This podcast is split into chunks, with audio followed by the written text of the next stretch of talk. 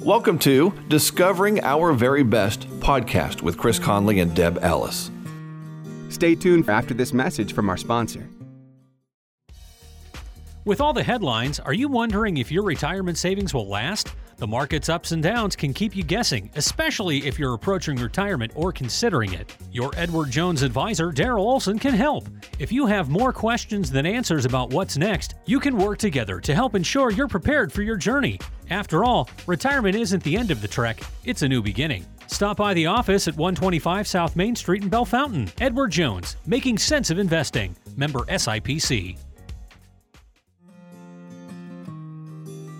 Welcome to Discovering Our Very Best podcast with Chris Conley and Deb Ellis. The goal of this podcast is to share thoughts, stories, and ideas enabling you to become all that God created you to be. Always remember, when there is hope in the future, there is power in the present. Hey, this is Chris Conley, and I'm here with Debbie Ellis. We're going to do part two of Holy Moments. In this section, it's Holy Moments Explained. So, to start off that chapter, they talk about the story of the Good Samaritan, and it's probably one of the most well-known Right. stories of our time. On page 34, it actually say, anytime someone goes out of his or her way to selfishly help others, especially a stranger who's in need, we refer to that person as a Good Samaritan, and even the secular media outlets use this term. So, Correct. Right. When you talked about like the Good Samaritan, I think it's interesting because right before we started this podcast, we met Angie's husband, Tom, and he drives for RTC. And just revealing the people that he works with and the people that he talks to and the stories that he has, what he does and he listens and he becomes friends with all of these people, that's a Good Samaritan right. and that's part of his volunteer work and he gets pleasure out of it but i'm sure a lot of those weigh on him too because it's it's all about caring for others And, it's a holy putting- moment, too. right it is and putting yourself out there instead of your self-interest you're focusing on on another person on page 35 the author goes on to say how to fill your life with holy moments. And I think all of us can think of holy moments other people are involved with, holy moments we're involved with, how we help people as a good Samaritan. But I'm going to just highlight what he mentioned on how to fill your life with holy moments. A holy moment is a single moment in which you open yourself to God. You make yourself available to Him. You set aside personal preference. You set aside self interest. And for one moment, you do what you prayerfully believe God is calling you to do. And I think that he kind of expands on each of those parts, but when you put it all together, it's really kind of a beautiful statement on what we can do for holy moments and how we can help other people Right. and how God calls us to do it if we listen. And I think that's key. and, and we're all capable. You know, he goes on to talk about that. One of the things that I liked, he mentioned, he said, God almost never chooses the most qualified. And I can think of so Mm-hmm. many examples of that. Uh, there's a Facebook meme I remember where the Titanic sunk and it was built by experts. Noah built the ark, you know, but Oh, right. God was behind that Right. instruction. And, you know, it goes on and on. And there's so Mm-hmm. many times like David was the least of his brothers and he was picked to be the king of Israel. So Right. I remember hearing someone say one time that when God, many times He chooses the least because in that way people see His, th- they know it came from God. Sure. You know, type of Because you look at David, you look at Moses, they aren't Right. people that we would have on a resume chosen for Right. those. well, the positions. people, the people that they picked Saul because he was tall and good looking, and, Mm-hmm. and look how he, you know, he started off okay, and then he, he kind of got into himself. Right. You know, the self interest part. right, You're right. right. It can be it can be your enemy for sure. right. That's a good point. I've heard this story before. He talking about addicts on page 39. He said alcoholics in recovery are taught not to think about never having a drink again, but they're encouraged to live life one day at a One time. day at a time. Yeah. Right. And uh, you know, I've heard people introduce themselves that I'm a I'm a recovering alcoholic. I haven't had a drink for 380 days or or a thousand days. They can Mm-hmm. name and it. yeah, they can name it. And and I think that's good for us to take Mm-hmm. that one day at a time because we're all going to fall, Mm-hmm. and you know we're talking about holy moments, but there's all times that we may do something that we know wasn't holy, but we can come Right. back from that. You know. And I go back to when you think of life's messy, like his Right. other book, Life Right. is Messy. And our life isn't like a color within the lines exercise. That would be a lot easier. It isn't. There there aren't the parameters and there isn't a right or wrong answer. We have choices and I think mess is inevitable and it's it's unexpected, but it's all part of our part of our lives and there's a lot of broken people, a lot of broken relationships, um, broken institutions. We even talked about the world being broken. But I think with God and with hope, we can take it one day at a time, as you mentioned, Chris. I think that's very important. You know, in our case, we're both retired. Yes. Both our families are basically raised. They're on their Mm-hmm. own. But at the same time, have you ever been drug into anything that's going on in their life? You know, Oh, not right. to put you on the spot. Well, I don't even know if we're drug in. I, don't, I maybe I interject myself too much. It might Yeah. be the opposite, but Right. right, there. Their oh, troubles are it our still troubles. hurts. Yeah, Right. right. I remember when oh somebody had a child that was born and they made a comment and my husband was the one that answered. And he, she said, "Oh my gosh, you know our life has changed for 18 years." And Pat said. Mm-mm, it's not 18 years. Yeah. That's not the end. No. the problems get bigger and they get harder Right. and tougher to Right. help them through it. In fact, that's interesting because I had mentioned to you earlier about a really powerful question I had read. In fact, it was Matthew Kelly who said when his teenage children would leave, you know, drive off, they he said, I didn't say like, don't do this, be in by 11, da da da da da. Right. He said, we didn't give those rules. And I think this is a very powerful question that we can ask anybody at any time. And his question, what he would pose to his teenage children were, Will that help you become the best version of yourself? Hmm. When you have a choice to make tonight, think, will mm-hmm. that help you become the be- best version of yourself? And I think any choice in life, if I would pause and ask myself that, I would have made a lot. Oh my gosh, probably the majority of my choices would not be what I chose Yeah. Because it isn't making me the best version of myself. But I wasn't a smart parent. I said, "Be home by 11. you know, I just nagged at him. So, oh You well. know, I've said before, I think I've learned more about parenting skills after my kids were gone, you know, oh, because I Mm-hmm. really would- didn't, either didn't have the time or the interest in reading material or hearing other people's stories. Mm-hmm. Uh, and, you know, sometimes you feel like, you know, mom and dad did it this way. It's uh, learned by as time example, goes on. Yeah, right? Yeah. Exactly, exactly. And I have appreciated ways that they have chosen to rear their children that I didn't think of, but they maybe read the books. Mm, mm-hmm. Yeah. that was probably part of it. Well, when I was looking on page 42, Chris, they had everyday examples of holy moments. And I think these categories they list are pretty much universal, like health, marriage and family, work, spirituality, home life, finances, friendships, recreation, community, and personal growth.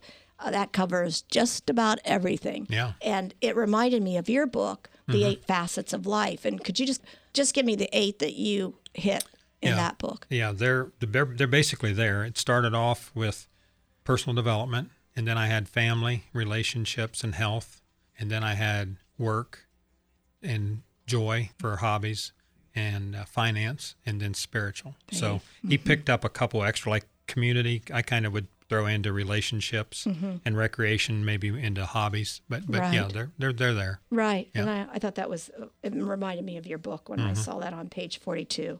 There was a story that you had just talked about. If you could share that from the book. Yeah, he gives Right. us some examples of everyday examples of holy moments. Mm-hmm. And he starts off with John Miller discovered his neighbor's house hadn't had his Oh, yard mowed. right. You know, so many times I'd have to admit that I've probably looked at that and said, "Well, he's got kids. Why aren't they mowing it?" You know, but the holy moment is just get up and do it yourself. It's Mm-hmm. it's that once again saying holy moments are active, not passive. You know, Right. um, we can't just be that judge to say, why can't someone else help me? Maybe that's our opportunity to do it. Absolutely. And then, kind of piggybacking on when we were talking about parenting, kind of off the script there, there was a story on page 45 that kind of jerked at me, my soul, and made me a little teary eyed. But it starts with Lillian Lopez thought she was going to lose her mind over her teenage daughter's attitude and behavior. Um, I bet she isn't the only person that's gone through that. And she had prayed for months asking God to do something, but it turned out that God wanted Lillian to do something. And that's just like what you said. We can pray on it. We can think, why doesn't someone else do it? Is it mm-hmm. going to change? Well, God's got to help us. And maybe God's saying, you have to do it. You need to take the bull by the horn and, and take care of things. So her what she decided to do was on a Sunday morning she woke her daughter up and she said, "Hey, get yourself ready. We're going to leave in 20 minutes. We're going to go to your favorite breakfast spot and you know just chat." And I'm sure the teenage daughter wouldn't be too happy about that if it was early in the morning. Right. But anyway, she got her daughter to the restaurant and of course the daughter said, "Well, what what are we doing this for? What it's all about?" And she said, "I'll tell you when we get there." So Lillian, the mother, had bought two leather bound journals, you know, a couple weeks before that, and she tucked those away. They went to the restaurant, and after they had ordered, she pushed one of the journals over to her daughter's place at the table, and she said, This is a book for you. And of course, the daughter said, What for? You know, what am I going to use it for? And she said, It's the book of your life. And it's a place to write your hopes and dreams, a place to plan, and somewhere to doodle when doodling is what best helps you think about your future. And I guess her daughter's eyes filled up, you know, with tears. And it really moved her. And it was mm. like a holy moment just right there. It happened. And then the mother asked her daughter, So what are your dreams? And then they talked, she said, for almost two hours mm-hmm. about what, and they probably, if they've been fighting and there were, probably wasn't much communication between them, but that moment just kind of broke the ice. Yeah. And the daughter opened up and talked about her hopes and dreams for her life. And then after they had talked, the daughter said, to her mom, Well, what's the second journal for? Why, why did you bring that? And the mother said that it's mine. She said, That's my book of life, and it's time for me to start dreaming again. And I yeah. thought that was neat. They were going to do it together right. to look at their, because dreams never stop, no right. matter what age. And yep. you need to explore your wishes and what you want to do. And again, she's she's being active, not passive, True. and saying, "Hey, we're going to go, we're going to do this," you know. And the kid may say, "Why?" do it, but right eventually they enjoy having that opportunity. You know? Exactly. Something that you always probably look back yes. on. This is a personal part. But my granddaughter, Lydia, who is now 17, and she was our first granddaughter, she, for Christmas last year, and you've probably seen this done commercially, but she is doing it herself. Her gift to me was each week on Sunday, she sends me a question. Like it might be, What was your first job? How did you like it? questions oh there's so many questions yeah. you know what is your what is your favorite thing to do even questions that say like if it was your last meal what would you choose to have for your last meal? But each week i get it on sunday i get a question and it comes in a email and then i answer her and she's going to compile them all herself and put it together like a book about her momo yeah. me and different and i thought this is so neat because there's questions like she said how did you meet pat? Mm-hmm. And you know kind yeah. of like why did you fall in love? and things like that. It's just so interesting and i cannot wait to see right. the finished product i know that's that sounds very like all about me but it is all about me but just that we're interacting and mm-hmm. she says momo i'm finding out things about you that i never knew right. and i thought i never did think about sitting down right. and talking about it and then was it three weeks ago it was so cute we decided to do a triathlon together and it was so fun to do that we did it in Lima with my granddaughter. And just mm. we practiced a couple times. We should practice more. But anyway, it was a great day, and we finished together. Well, she she was really finished ahead of me, and she came back and picked me up. Yeah. but anyway, so we finished together, and it was just like that was her first one, right. and she'll always remember it that she did it with her seventy year old grandma. I, I've seen books like those that are made that kind of prompt you to right. It would an be answer, very and similar. it's for your grandchildren or whatever. You know? mm-hmm. Yeah, very so, similar. A guy that I follow on podcast, he talks about at their holidays instead of just watching football or whatever, mm-hmm. they always have some family time that his wife has a, a list of canned questions and everybody oh, gets an oh. opportunity to discuss. I have seen those yeah. too, like at the dinner table yeah. and you pick right. one. Right. Yeah. Because you do learn things about that you think you know someone quite well and mm-hmm you don't know every single right. aspect of it. Well, that was kind of off the record, right. but it made me think of it when sure. I read that story. One of the stories that I liked was uh, he talked about Joan Beisner worked at a greeting card company. Oh, I and like that. Uh, mm-hmm. she had the idea that a few miles so away cool. was a prison, and mm-hmm. it had mm-hmm. 400 men there, and she asked if they could take some of her greeting cards. Mother's Day was coming up, and uh, get them to the men to send their moms a Mother's Day card and she thought probably at least half of them will do it. So she asked for 200 cards and she got it. And when she went to the prison and started discussing, she found out that that wasn't near enough. And as an example, she met one man who said, Can I have two? And she said, Well, sure, but why is that? And he said, well, my mom wasn't a real good mom. I was raised by my grandma. I want mom to know I still care for her, but I want grandma to get the accolades as well. And she said by the time she was done, they had mailed 657 cards because that same pattern had happened time and time again with other men in their lives. So they were hoping for 50% participation. They wound up with like 180%. Isn't So that wonderful? I lo- that love that story, story. too. Just a, and I've never thought of that. What a great idea to Yeah, do, and yeah. anyone can do it. Like you said, just starting it and Right. it builds and the momentum. Right. That's, that's that's a great story. I like that one too. Were there any other ones that you wanted to share? there was there was one I know when I read it on page 48 and I just wrote me beside it because it's me. Tony Harris discovered something about himself. He is a very impatient listener. He constantly finds himself wanting to jump in, interrupt and make a mm-hmm. point. And I do that all hmm. the time. And so for the past 4 years it said he has been consciously trying to become a more patient listener. And I thought, "Ooh, I I know I do that and so I will sometimes try but I I fall back into the old pattern. And so just by focusing on changing like one horrible habit you develop over your life, you can find more patience with anybody, your your wife, your husband, your children, colleagues, partners, you know. Right. So I think it's just a little thing and it makes a huge difference in your life. Right. Well, if we go ahead, the next section, why do holy moments make us so happy? Mm-hmm. You know, he just he says feeling good's an amazing thing. It shouldn't be our goal, but it does have its purpose. You know, Mm-hmm. and he talks about the I've heard of the serotonin, dopamine, and oxytocin. Oh, right. Mm-hmm. You know, before, but he just talk gives a little bit of knowledge on that, how it affects the chemicals in our bloodstream. You know, and, and makes us feel good. And I was thinking along those same lines that I would guess that everybody has some degree of stress or unhappiness or anxiety in their lives. If not, wow, give us your secret, please. Right. But those emotions of stress and happiness and anxiety, they're not always bad things because they're kind of proof that we're human mm-hmm. and that we aren't aren't perfect. And I think they can come to us as messengers to kind of tap us on the shoulder and say, "Hey, you need to align yourself. You're you're slipping. Those are all parts of you that are slipping, and you need to realign. You need to pray to God that those bad emotions or, or those downers in life mm-hmm. don't become a pattern. And I, I believe in holy moments we talk about that. That do something good for someone and it raises your spirits so Right. much as well. I think it's important. And there's times I think when we go through something that maybe we're going through it and we didn't handle it right, but maybe we can share that experience with someone else so that they handle it right. Oh, that's a good idea. Right. You know, I heard a mm-hmm. minister one time tell me she was giving a sermon and she had confessed something that she dropped the ball on.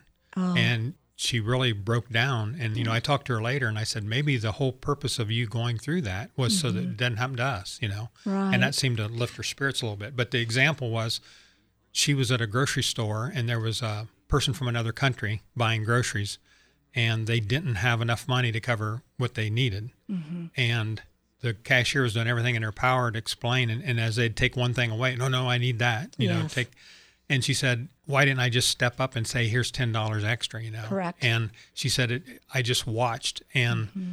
she dropped the ball, you know? Mm-hmm. But again, I say, well, maybe that happened to you and you told us so that we won't freeze like a deer in the headlights if it happened to us. We'd be one that would step up and, you know, Right. So- I know that happened to me. Oh, it was probably three or four months ago, and I was behind. It was at Community Market, and the gentleman, I th- he had his granddaughter, I think, with him, and and the same thing. He was trying to decide, and I looked, and all of the items he was getting were important. I said, I'll just pay for the whole thing, you know, the whole bill. And he was so appreciative. And then he started telling me the story of why he was in that situation mm. and he was raising his granddaughter. And and I said, No, you don't have to tell me the story. I, Yeah. I'm just glad that I was here to help you. And it, it's true. And I think it's all good. God puts us in those places so that we can appreciate what we have. Right. You know, we can give a charge card. We don't have food stamps. And I just think there's a reason. There's a reason for us being there. You're Right. right. towards the end, then we get to page 56. He talks about your tidal wave of goodness. And he mentioned every act of goodness triggers more goodness, you know. and I Oh, thought of that ripple effect, It you know. You throw that stone and how that ripple, you know, goes out. Exactly. Um, I'd heard someone say one time that depression is real, but you can't be grateful and depressed at the same time. And he wasn't trying to downplay depression, but he was just Right. saying when you get that feeling down, if you just start thinking about all the things you have going for you, you know, like oh, absolutely. just last the week gratitude. last week we had a flat tire and uh, we went to get it fixed and the guy said by law i'm not allowed to fix it because there's not enough tread and i hadn't even paid any attention but all four tires needed replaced And- Yes. and, like you said we were in a position we'll just get four new tires you know and some people would say well i'm going to have to do without my medicine or i'm going to have to you know Right. so Oh. we have a lot of things to be grateful for whether Absolutely. no matter what's going on in our life Right. Lately, I, I guess as I'm getting older, I really appreciate living in a small town and a community. I mean, I always have, but as I've gotten older, I just think you don't have the traffic. You can get from point A to point B in Bellefontaine in 10 minutes, no matter where you're going. Yeah. And a couple of weeks ago, I had a medical issue come up. And all I could say the whole day was, thank you to my doctor. Thank you to Mary Rutan Hospital. Everything is so fast. It's like, they run the blood work, they got the results back in an hour, they did x rays, they did CAT scans, and within eight hours, the doctor had diagnosed, helped me, got me medicine. And I thought, you, uh, maybe I'm wrong, but I don't think you could do that in Dublin or Yeah. Columbus. I mean, there's just, just to even get to the all the different places. But being in a small town, really, there's so many holy moments to be thankful for. And Sure. it's just great. I would like to jump back when we're talking about Chris, you mentioned ways we can help others and the holy moments that we we can generate, like mm-hmm. what we talked about, people that are in need, or or even the people that stop to help you mm-hmm. with your your tires, or mm-hmm. the people that help us anywhere. And our Bible study group is doing Dr. Jeremiah's study on James, the book in the Bible, Sure. and he talks about the relationship between faith and works. And from James 122, be doers, not just hearers. And I think that kind of alludes back to what you said was that someone at church mentioned, I wish I would have done something. Right. I heard it, I saw it, but I didn't do anything. And I, I think that's true that there is that connection between faith and works because as followers of Christ, it is said you don't get to heaven by your good works. Right. But if you're a believer in Jesus Christ, you're going to want to be like Jesus Christ and you're Mm-hmm. going to want to reach out and help others. And all that helping, those are holy moments. Right.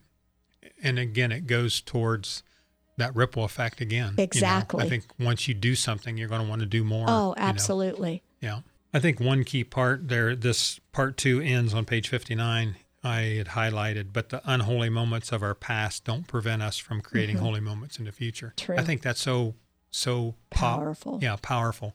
Because we can't beat ourselves up over what happened yesterday because we can't do anything about it. No, But we can make sure that today and the future days are better. right. It's so true. Yeah. It is so true. Did you have any other thoughts on uh, part two? going back to the beginning, it's just like we had said, you need to have the ability to put things in perspective in the past. Just hold on to maybe good things. Don't remember bad things hmm. and live for today with the vision of what's going to be coming in the future. And I think that's what ties up to be. Yep. So we're going to pick it up with part three the next time it's the divine plan and picks it up on page 61. Okay. So I'll be ready. that, we'll see you then. Okay. Thanks. Thank you. Thanks for listening to Discovering Our Very Best podcast. Please remember to like, subscribe, and share this podcast with friends. Remember, when there is hope in the future, there is power in the present. The Rise of FM Podcast Network.